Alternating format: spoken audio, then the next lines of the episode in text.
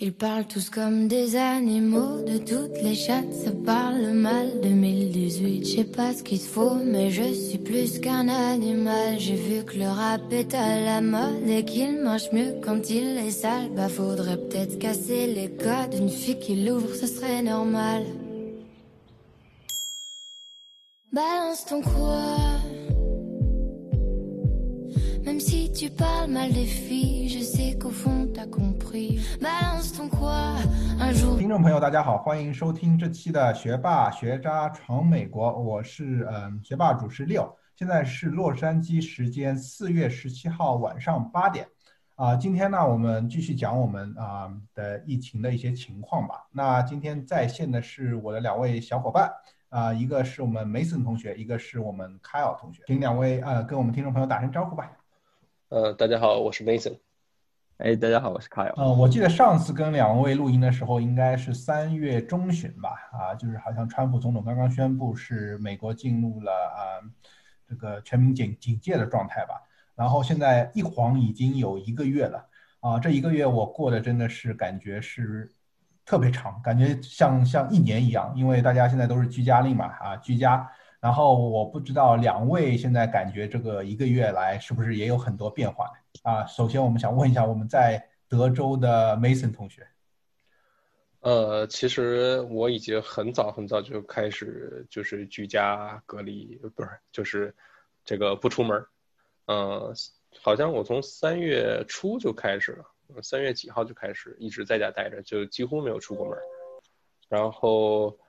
呃，对外面的世界知道的可能也就不太多了。嗯，但是听很多小伙伴说，这个就是在我们这个就是白人为主的地方，就不像洛杉矶那些华人特别多的地方，以白人为主的地方，他们对于口罩呀、对于消毒啊、对于 social distance 的一些概念也在开始加强。很多人也都开始戴口罩了，不光是超市员工，就是逛超市的人也很多都开始戴口罩啊，可能得有超过一半人开始戴口罩。嗯，然后我老婆的同学，他们有的人就是，呃，呃，呃，他们的比如说亲戚朋友还要上班，还要继续上班，比如说卖车或者是什么，他们就有的就是美国人可能下手会比较晚，然后现在真的没有口罩。然后中国人就还要可能会接济他们，反正现在就是这个样子。他们，呃，就是很多人确实对口罩还挺有需求的，嗯。然后真的像电视上说的那样，就是很多人就戴个布的或者戴个围巾就出门，也是没有办法。嗯，是，呃，梅森说的话我深有同感，因为在洛杉矶，呃，包括我觉得是加州吧，已经强制啊，在公众的地方已经要戴口罩了，特别是。嗯，现在很多超市如果就是要进去购买物品的话，不戴口罩是不可以的。而且很多的啊城市吧，它就是有硬性规定，不戴口罩还要罚款。所以说，我觉得现在口罩的话，就是不只是口罩吧，因为很多人买不到口罩，他们就用围巾啊，或者是用什么就是遮住口鼻的吧。所以说，这已经是在。特别是加州和洛杉矶是一个硬性标准，那你们就比较幸运了，我们这边还没有。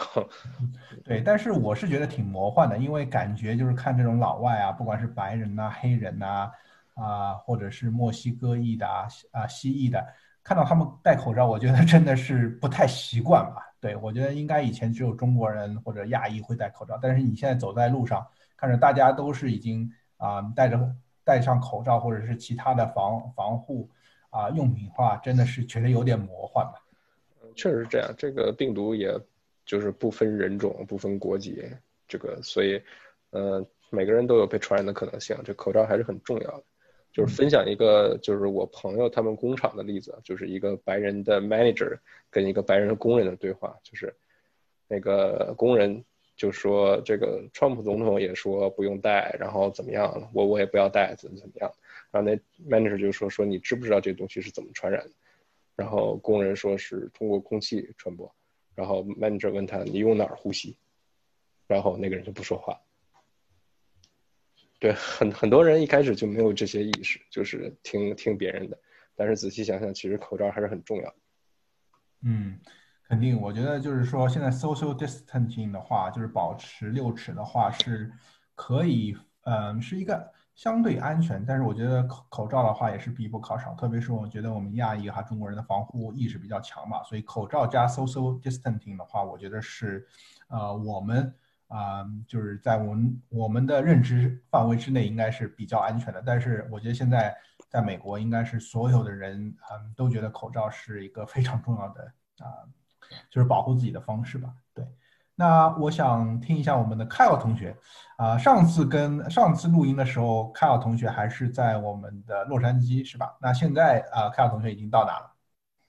我现在已经回国了，对，我现在在中国青岛。哇，所以说，我觉得凯尔同学应该是我们三个中间应该是经历最多的吧，因为他。当时的话啊，录音的时候还在洛杉矶，但是差不多一个月左右，他现在已经回到国内，也是结束结刚刚结束我们集体那个啊隔离是吧？集中隔离是吧？对，因为因为这一路吧，这一路这大概现在从现在看，大概不到三十天，大概二十几天的这个样子。我觉得这一路真的是变化很大，特别是我们上次录音的时候，我讲了很多，就是关于美国。呃，对于这个新冠肺炎的这些做法，这些呃老百姓的看法，包括怎么之类的，然后突然再到中国来感受一下中国这边的气氛，还有中国对这些事情的做法，我感觉确实这是两个完全不同的世界了的感觉，就是大家特别是在重视程度上啊，呃，而且就是我离开洛杉矶之前的那段时间，美国人其实还是处于就是比较早期的一个。状态就是对于这个肺炎的重视程度还是比较初期，然后就是特别不重视的，可以这么说吧。然后再到中国，中国是对新冠病毒这里了，就是说已经到后期了，就基本上所有人的重视程度已经都在一个特别高的一个点上，就是这个区别感觉特别特别大。嗯，对，所以说这个就引出了我们这期节目的重点嘛，就是凯尔同学跟我们分享一下从美国回到中国，包括他。啊，对于我们这个中美之间的这个两边对疫情的一些看法和所见所闻，啊，所以说，首先的话，我也想问，最重要的，我就问一下，就是当时啊，凯尔同学是怎么样想到要回国的？因为我觉得当时，包括在我们这边的很多人啊，也是在考虑犹不呃很很犹豫吧，啊，要不要回国啊，或者是还是待在这边，有很多考虑吧。当时你是怎么样去考虑说啊，我我要回回回国了？嗯，是这样，就是说，当时我当时订票的时候，大概是还是在比较早吧，是三月初的一个时间。就是当时中国是武汉比较严重，然后美国，当时是武汉好像已经就很严重了，然后美国已经刚刚开始有，然后刚刚开始重视，对，差不多是刚刚开始重视，然后人也不是很多，然后当时 Trump 还出来说说啊，大家不要戴口罩，然后。口罩要留给需要的医护人员，大概是这样一个时间点。你们还记得大概是这样一个时间点？大概三月初期的时候。嗯。然后那个时候我就想说，呃，按照他当时的态度的话，呃，我觉得可能他的做法不会很严格，而且当时我感觉他一直是在掩盖一些东西，而是在尽量在压制这个恐慌，或者是在压制这个。呃，所有的东西，并没有说是像现在一样出出一些措施啊，做一些事情去解决这个问题。当时好像真的是正在掩盖这些东西。然后，所以当时我就在想啊，要不要就是做一点什么？毕竟这个事情，美国可能当时就是不真的不知道该怎么做。然后我我很多我问了很多朋友，大部分人都觉得说。啊，可能待在家里啊，或者自己隔离，就是已经是一个很好的做法了。我当时想说，那我就等于说我买张机票，就等于说我买买个保险，那我就买两三个礼拜之后的大概二十号左右吧，然后就买一张机票，我就当一个保险嘛。如果到时候美国没有什么问题，就像 Trump 说的啊，美国就是这个这个东西就会过这样过去，或者是说啊，当时已经有什么措施来解决这些问题了，那我就当我白买了。如果到时候如果真的很严重的话，那我就正好就坐这个飞机，我就可以回国了。然后就这样，然后这时间就到了二十几号，当时 Trump 还是在，就是没有说出一个特别严格的规定来规定，就是让大家隔离啊或怎么样，好像大大部分情况还是还是说他就是说鼓励大家呃做点什么，然后说这个东西不严重，还是在说一些这样的东西。所以当时出于这个考虑，我想说啊，既然机票已经买了，然后情况还是没法控制的话，那我就回国了。当时就是这样一个状态。对，所以说感觉凯尔同学还是主要是对美国政府，特别是我们川普总统的一个不信任嘛，感觉就是说有可能他们就没法控制这个疫情，所以说感觉是 对国内的形势更有更更有信心吧。啊，但是我那我这边想问一下我们 Mason 同学，像 Mason 同学，你当时是不是周围也是有很多人在考虑回国或者不回国？那你当时是就是说，嗯，那段时间是不是也有这种啊考虑？呃。呃，我当呃当时确实是考虑来着，然后，呃，但是就是考虑到我们就是我在德州这边，在一个小镇上，可能回去，呃，可能风险比较低，然后回去的话，呃，在飞机上，在路上可能风险会比较高，可能比就是呃就是这个 trade off 可能不太不太划算，所以我选择就地，呃，就地就是寻求庇护吧，就地。嗯嗯，然后对，当时这个这个想法其实也是，就是到底哪一种比较安全的这个这个这个 trade off，当时也是在我脑海中不停的出现，就是因为很多人都跟我说，啊，我觉得还是在美国好，我觉得在美国在家里隔离比你坐飞机要安全太多了，很多人也这么说。对对，你要看你在哪儿，可能如果你要是在纽约的话，可能回去可能是一件比较好的事情。呃，就是哪怕路上会有一些危险，可能也是值得的。这个我不太，我我们不在纽约，不太清楚啊，但可能是这样。但是在像德州的一个小镇，可能就可能这个就地隐蔽比较好一点。然后，嗯，我有一个同学在英国，在英国，他呃那个鲍里斯·约翰逊他们那个首相说了这个群体免疫的事儿，就是那一次演讲之后，他第二天就买票走了，跟你这个差不多。对，也是出于对这个他们治治理能力和这个政府政客的不太信任吧，就就跑回去了，会有的。对，我觉得英国可能会更更坚定一点，你买机票会更坚定一点，就是怎么说，呃，就是当时他们确实是已经放手了，就是政府说我不管了，然后你当时买机票，如果你当时要买机票的，会觉得说啊，我一定要买了，因为就就就政府不管了嘛。当时美国就是很暧昧的那种状态。这个当时看在看来还是有点区别，因为我知道很多那种英国的人，其实买那种天价机票，好几好几万人民币，好像好好几千美金或者好几千英镑的那种机票回国，那种就有点，当时就是大家都有点疯了的那种感觉。然后我当时买机票的时候，属于大家其实还都不 care，我只是花了很少的钱，可能就几百美金吧，就就买到了，就基本上也没有。说是说那种买天价机票的，对，因为特别是机票的话，后来就呃，包括国内啊，就产生就是有这个呃命令嘛，就是说好像所有就是境外的啊，只能保证好像一周的话只有一次吧，所以基本上后来的话就基本上啊，第一，它它的那个航班减少，第二就是外国人也不能入境了嘛，因为感觉国内对那个输入型的那个。呃，就是这种病例还是非常的呃呃紧张的嘛，我觉得还是压力比较大。所以说后面的话，基本上是第一，首先是外国人不能入境；第二的话就是航班减少了。所以说，我觉得凯尔同学还是应该是属于比较幸运的，还是能回回到我们啊啊，就是之前就很早就定了，还是能啊通过这个当时买到机票和回国的。对，当时当时嗯，我回国的那个飞机的飞机上的时候，大概就那几天的时候，我就有个想法。我就想说，嗯，不管是中国还是或者是美国做出什么措施，大概就是在我回去的之后的一个礼拜，就应该会一定会有措施。结果果不其然，我回来以后两天就就出现了你刚刚说的那个命令，就是说啊，每个每个国家好像是每个城市一个星期只能有一班飞机回中国，呃，然后限制就国外就是国外人入境这些这些措施，就是在我回去之后的第二天。就当时我的这个预测是真的是也有点准，我当时还跟我老婆说，我就说就一个礼拜，一定是一个礼拜以后，因为已经就是就在这个点上了。嗯，对，对。那我好奇就是说这一路上的话，特别是在这个路途中，是不是就是嗯还是有些担心的？因为感觉路上呢实际上还是有一定风险的嘛。所以说啊，就是我们我很好奇，就是你路上呢，就是特别是在洛杉矶机场啊，包括国内机场啊，或者当中这个呃路线中，是不是也是有些提心吊胆？对，特别就是说，因为大家都在说，我走之前跟很多人讲我要走了，然后大家都说啊，你路上一定要小心啊，路上很危险啊，因为飞机上毕竟是密闭空间这样子。然后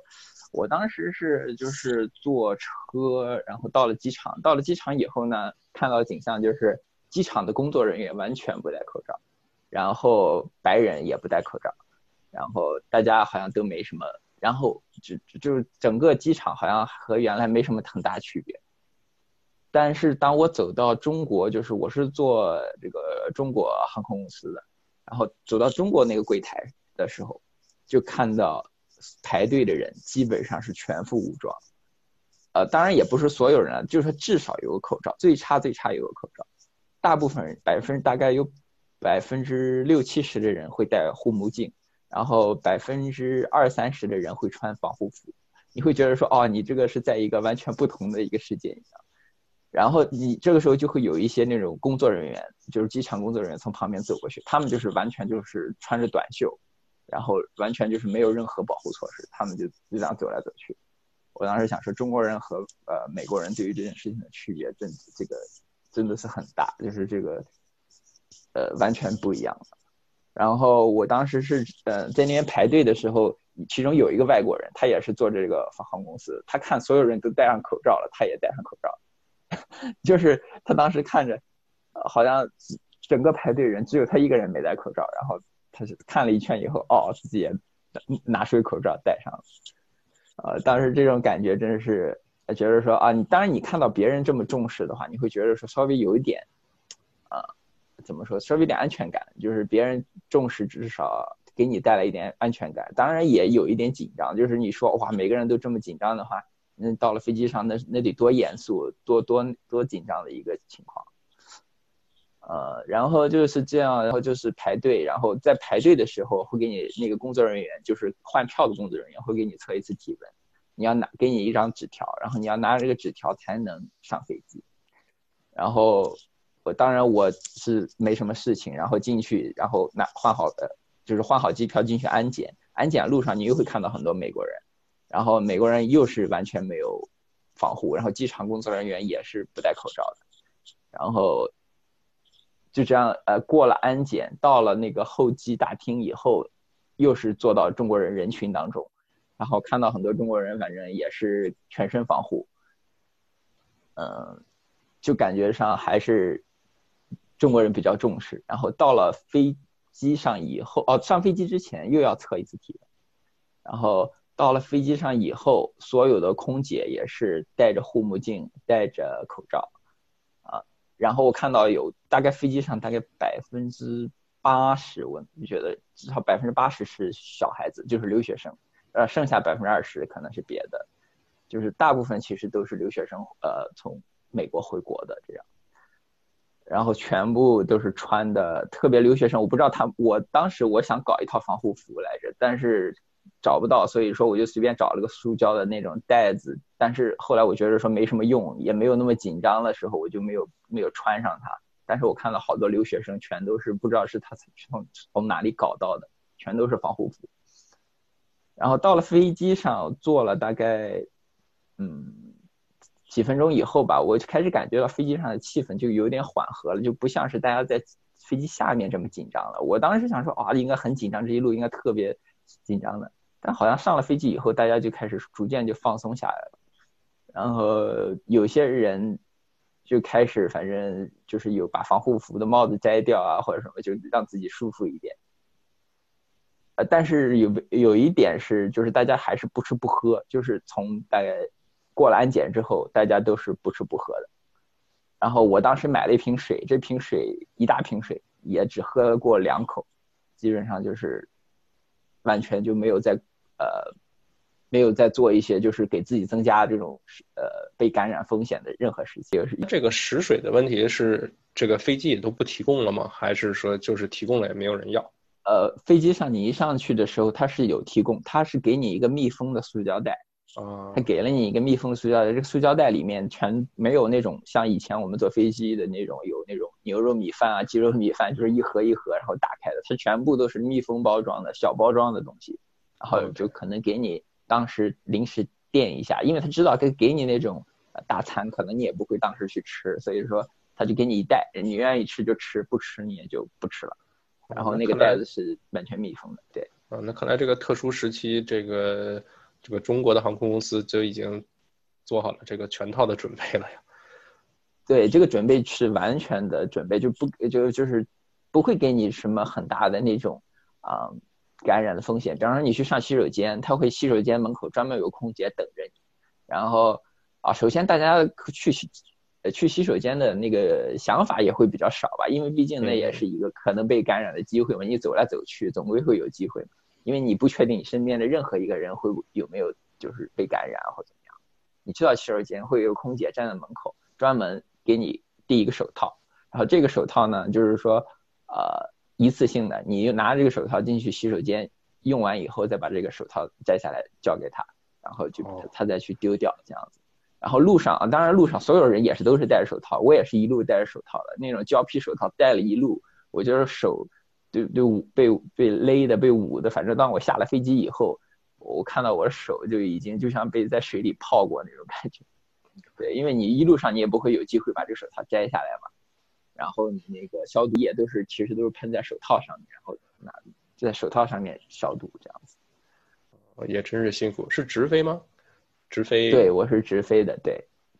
啊，那那一路上就是就是有没有延误啊？就是平时比如说十三个半小时，现在也是十三个十三个半小时嘛？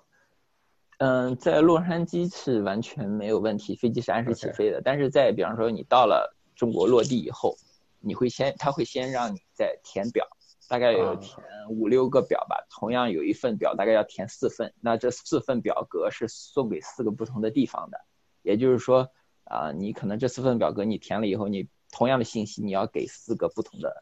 呃，也就是给四个不同的人，他才可以让你通过。然后你在飞机上，首先我大概我下了飞机等了三四个小时吧，我大概记得我是凌凌晨大概五点到的，落的地，然后等我最后到了酒店放松下来，大概是十二点左右，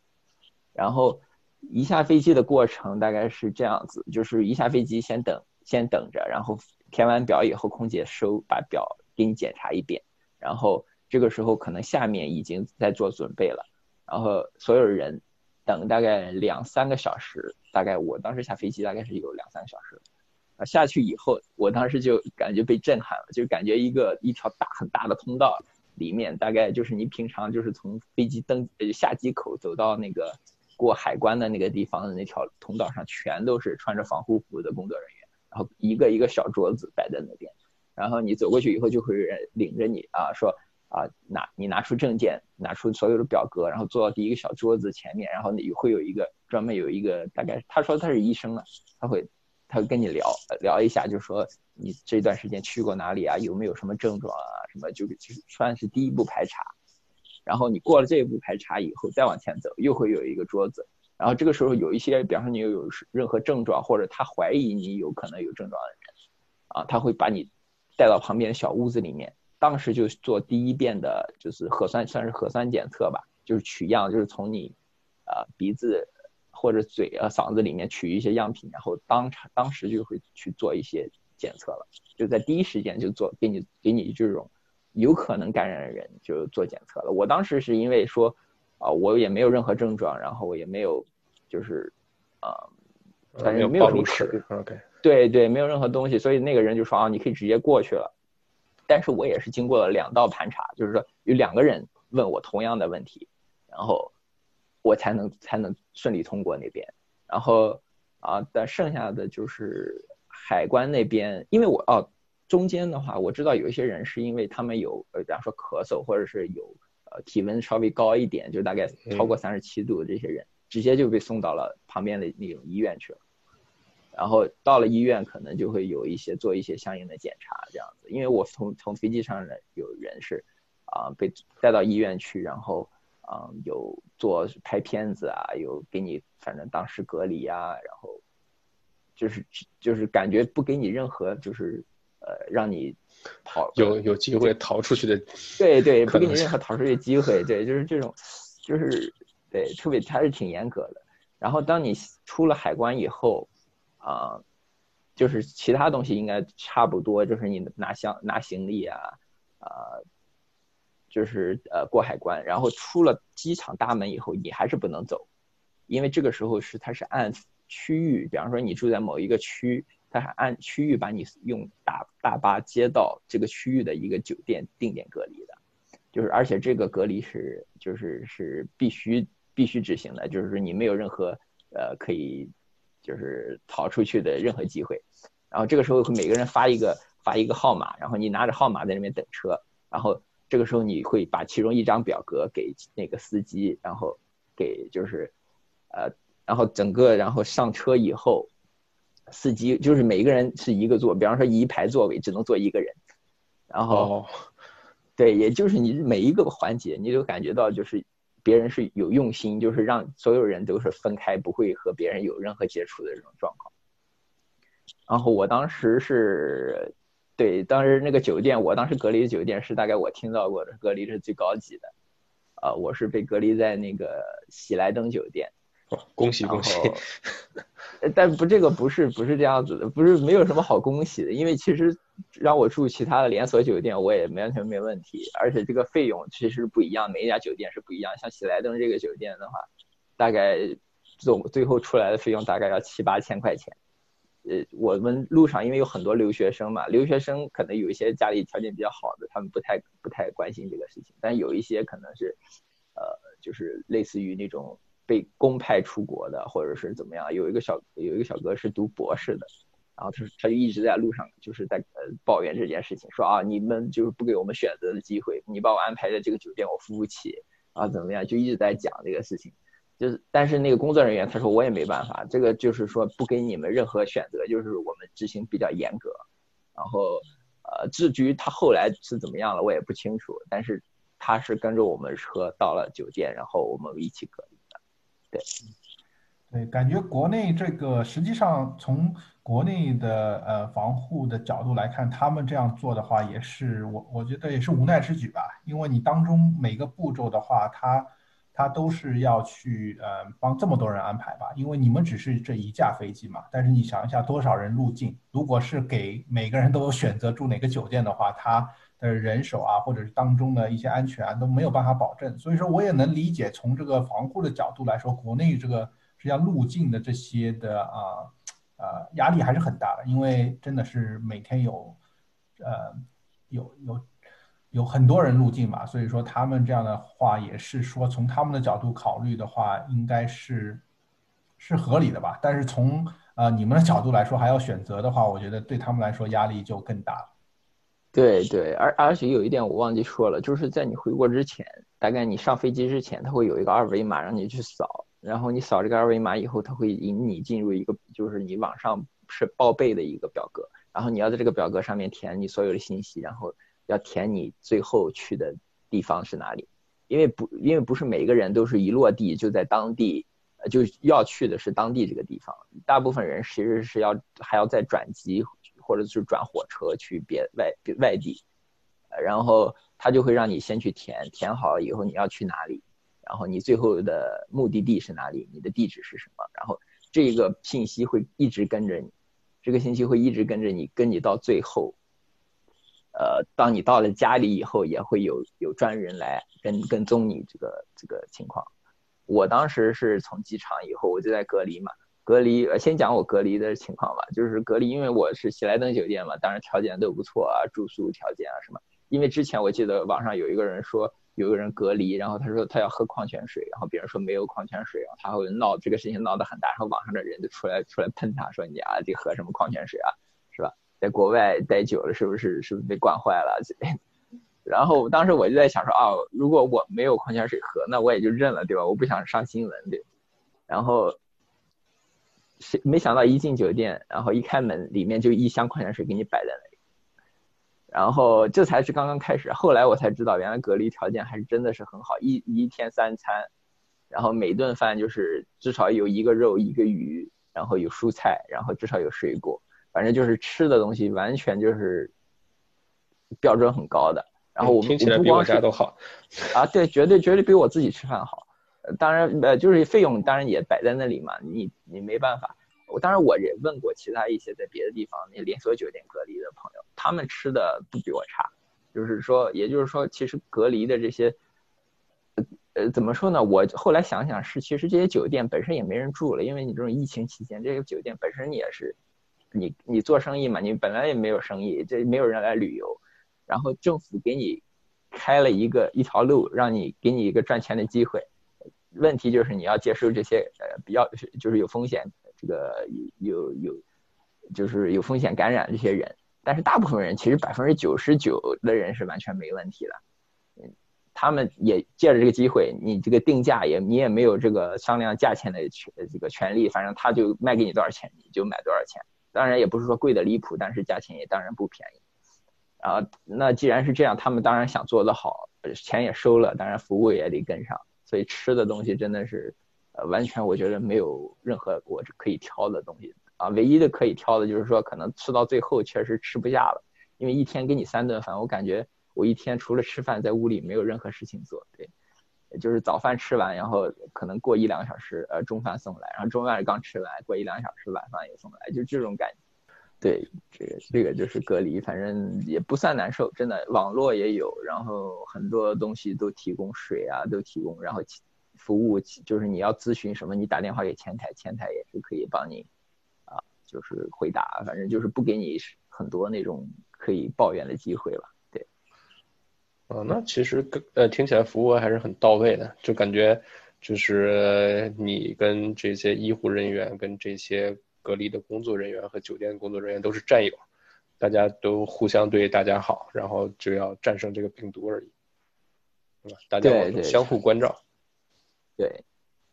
那在这个隔离中间啊，就是有没有医护人员或者是要做一些就是呃核酸检测的？有有，刚刚你刚到酒店第一天的下午就会有就很会有人过来，然后又要填表，还是填一样的信息，就是问你去哪里，然后有没有任何的那种接触史啊，有没有任何的那种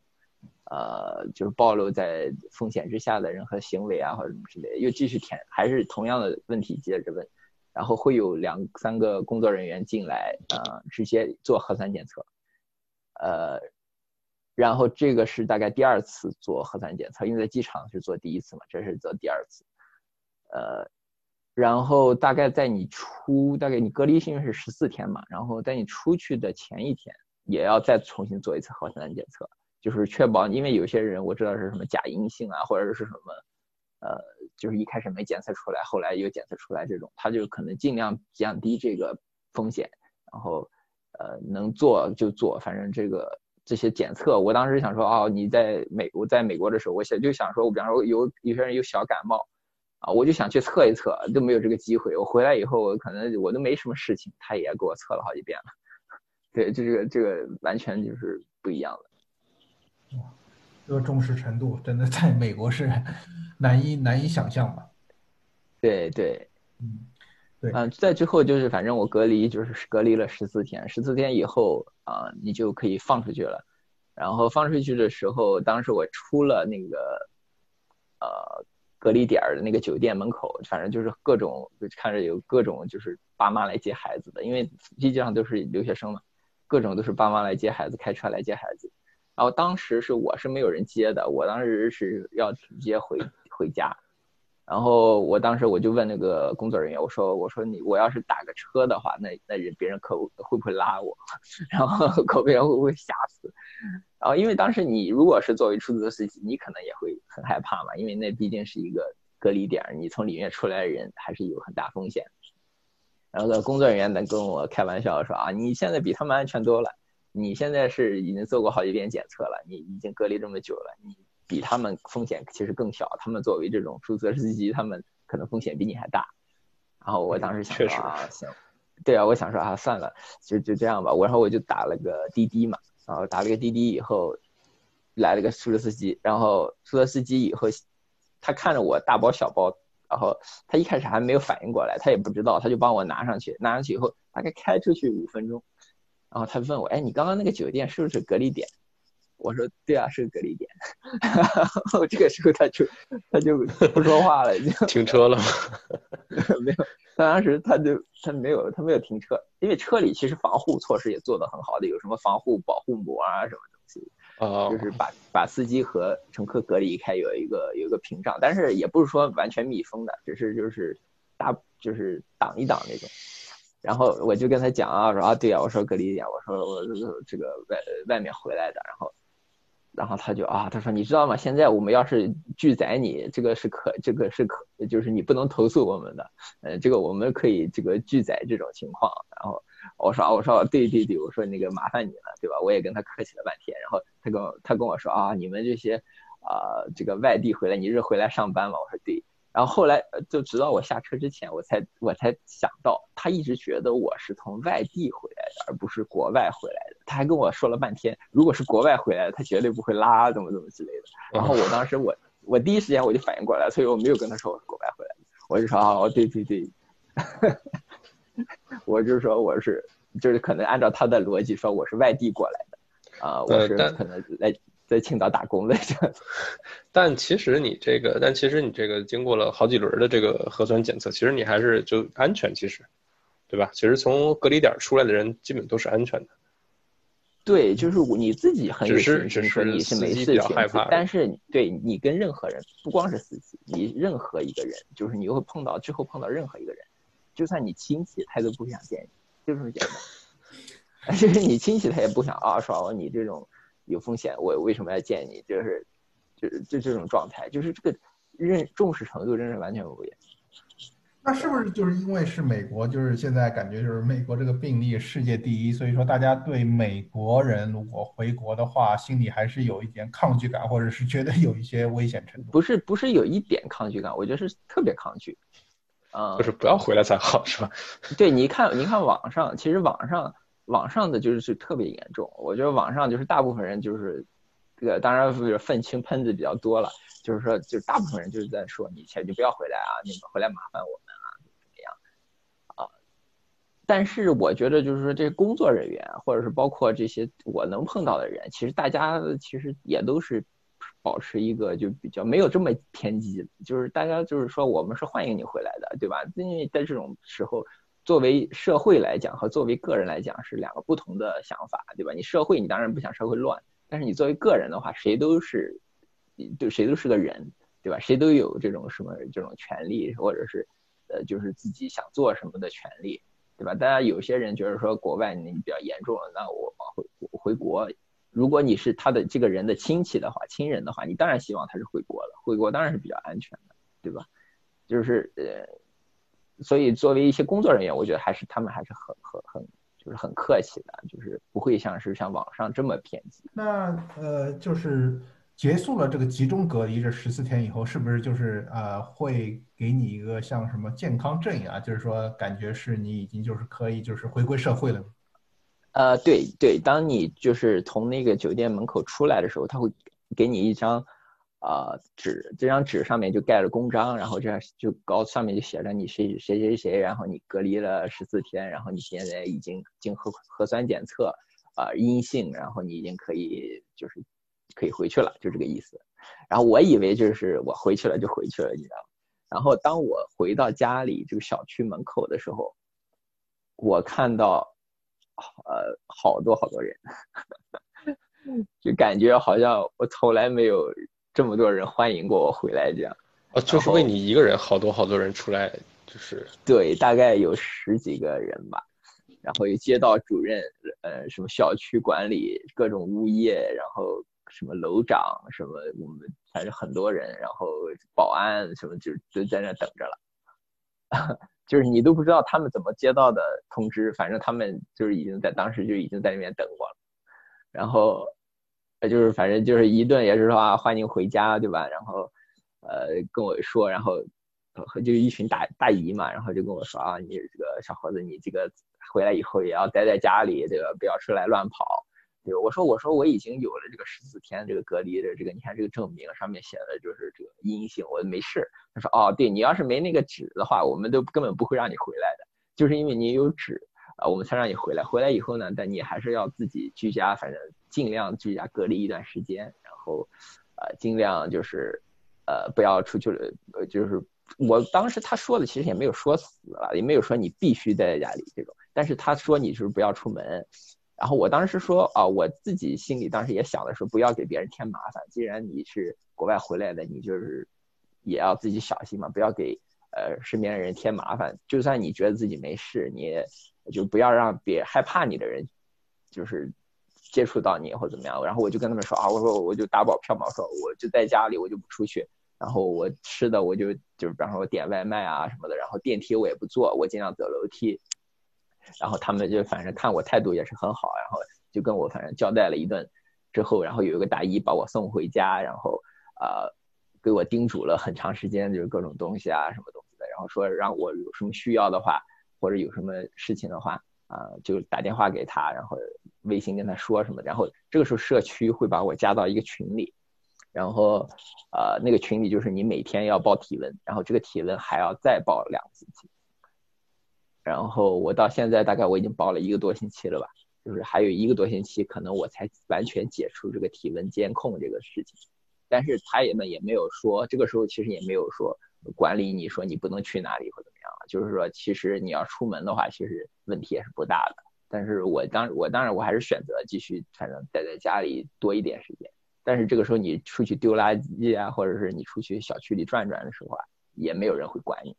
就是这样子。对，那我好奇，当时就是你呃刚刚回到小区，有十几个人在那边欢迎你的话，你的心里是一个什么感受呢？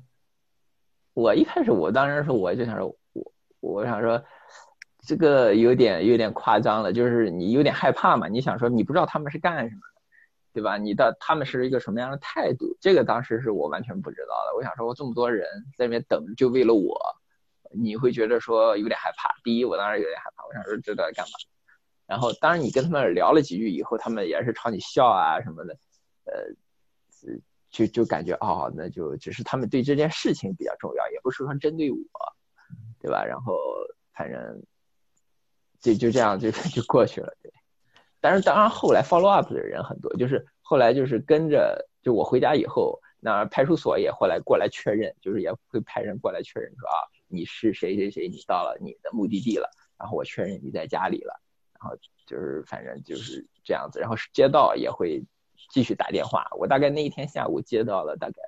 四五个电话吧，就是确认说你是谁谁谁谁，你回到了你的。这这我我觉得这样的一个防护措施能跟踪啊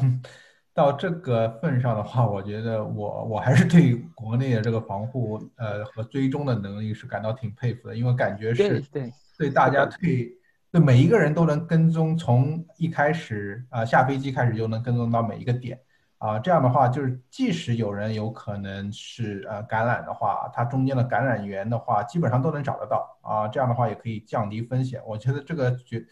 呃防护措施和他所做的真的是已经感觉有点万无一失了。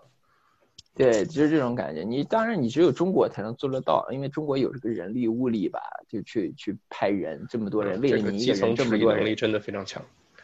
对对，你你想想，你要想象说美国能做到这一点吗？不可能嘛！你哪有这么多人来来做这些事情？为了一个人要出动这么多人的人力，真的有点不可，就完全不可能。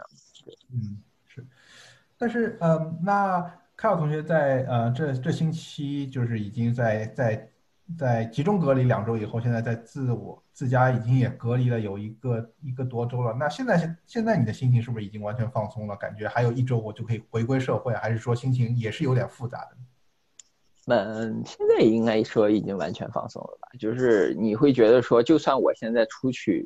就是去去下什么路边超市啊、农贸市场。或者就是那种，我就说那种人特别多的地方，你也会感觉到有一种安全感吧。就是，呃，因为每个人都戴口罩，然后再加上你觉得说确实没有什么新增病例吧，你每天会看这些新闻。就是当地的话，你一般地方的话是没有，现在除了这种境外输入的，基本上是没有发。中国你想这么多人，啊，十多亿人的话，你都没有几个新增病例，你会觉得说。完全就不可能嘛，就是你被感染几率几乎为零，可以这么说吧。就算是我去一个人特别多的地方，也是没有任何被感染几率吧。就算我现在让我不戴口罩在街上走，啊，就算让我和别人握手，我也不会有任何心理上的问题，就是就是会觉得说，哦，我我要防着点啊，就是我个人是这样是这样觉得的。但是街上反正每个人也都是戴口罩，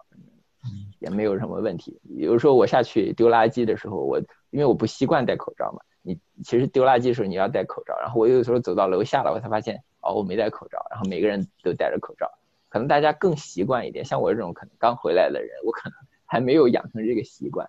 啊每次我就要再跑回楼上去戴着口罩，然后再去丢垃圾。对，是啊，感觉和我们这边美国对比的话，完全是嗯。截然相反的吧，因为这边的话，每天的病例增长还是非常令人忧心的，所以说我们现在基本上也都是不出门，呃，买东西的话基本上也是网购嘛，所以说我感觉和凯尔现在完全是有鲜明的对比，就是凯尔那边还是感觉是心里比较啊放松的嘛，就感觉也没有这么多压力，但是我觉得在美国现在这个形势严峻的形势下吧，啊，我我这边还是觉得还是风险还是有很大，所以尽量能不出门就不出门吧。我不知道 Mason 同学是不是也是这么想的呢？呃，对啊，我这本我本我们家都已经四十天，快四十多天没有出门了。对，感觉。可是可是你不是不觉得说你隔离这段时间会在家里会特别，呃，怎么说憋得慌啊，或者怎么样？呃，那肯定会，肯定会跟你平时丰富多彩的生活不一样，但是没有办法呀，这个你。呃，想一下风险，嗯，还是就算了。每次就是可能我们家就是我跟我老婆两个人，可能就是这点好，就是他他想出门，他憋的不行，他想出门，然后我就劝他；我想出门，他就劝我。然后可能可能可能最后就都不出去了。对我感觉好像，嗯，我这边也是差不多情况，互相监督。互相监督啊，但是真的是感觉还是心里还是向往着可以出去走一下吧。但是我华人对，而且而且关键是像 Kyle 他呃，比如说他隔离十四天也好啊，或者是集中隔离的十四天，在在自我隔离、自愿自我隔离十四天也好，他反正是有一个希望的。我觉得在美国这个地方，我不知道我要在家还要待多久，这个是我比较呃恐慌的一点吧。特别是美国，我觉得和中国最大的区别就是中国完全是以嗯一个最强势的一个封闭方式，然后把病毒就是嗯完全镇住了。但是美国这边还是说完就是没有像中国这样完全是 lock down 嘛，所以说基本上可以看到的话，在美国如果想要把病毒完全的制止住的可能性是基本上没有。所以说基本上这边的话。现在所采用的就是恢复的也是分阶段啊，而且是不同的地方不同的去呃去去重新开放。那呃，我觉得在美国如果要回到以前的这种情况，基本上啊，我觉得没有个几个月或者一年的话是基本上不可能啊。现在唯一的希望，如果能啊能结束这样的话，非常啊这个这样的一个严格的这个居家令的话，我觉得。能恢复到以前的唯一希望就是有可能会有一些疫苗啊，或者是一些药物啊。如果没有这样的话，我觉得西方任何一个国家都不可能像中国这样完全把这个啊所有的这个病毒给啊或者是传染人全部去去堵住。我觉得完全不可想象。在西方国家，我觉得只能是呃把它就延缓啊，然后的话就是等这个药物或者是疫苗的出出发吧。所以说，我觉得在美国的话，我们。呃，最大的一个，也就是说有很多不确定性。我最后想问一下我们凯尔同学，就是像你现在是在国内的话，不知道就是比如说你国内的亲戚啊或者朋友啊，对，就是说海外的这些呃回来的，不管是留学生啊或者像你这样的，呃，会会有一些什么看法嘛？就是说他们的话，就是说，特别是很多人嗯都说国国外呃，因为最近也都是输入性病例比较。多嘛，所以说我不知道，就是说你周围的一些人对海外归来的人的一些看法是什么？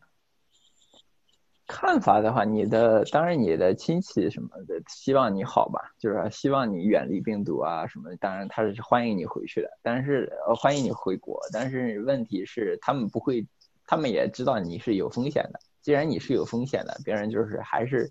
呃会想距，就是和你保持一定距离，对吧？他那我一回来打电话的人很多，但是你要说啊，这个时候说啊，我去你家里待一待，那不可能，对吧？你也不会就是放放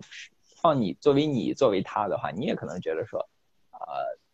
这个尽量要避免吧，就是从从亲戚的角度上，当然是肯定是还是和原来一样嘛，他是欢迎你回来。只是你是说任何风险，他们都不想，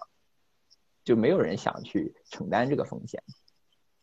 对啊，就是你路上碰到任何一个人啊，或者包括怎么样的话，只要是他们知道你是这样情况的，都会主动远离你啊，保持距离啊什么。但是他没有，你要说这些人会讨厌你什么的，我觉得没有什么，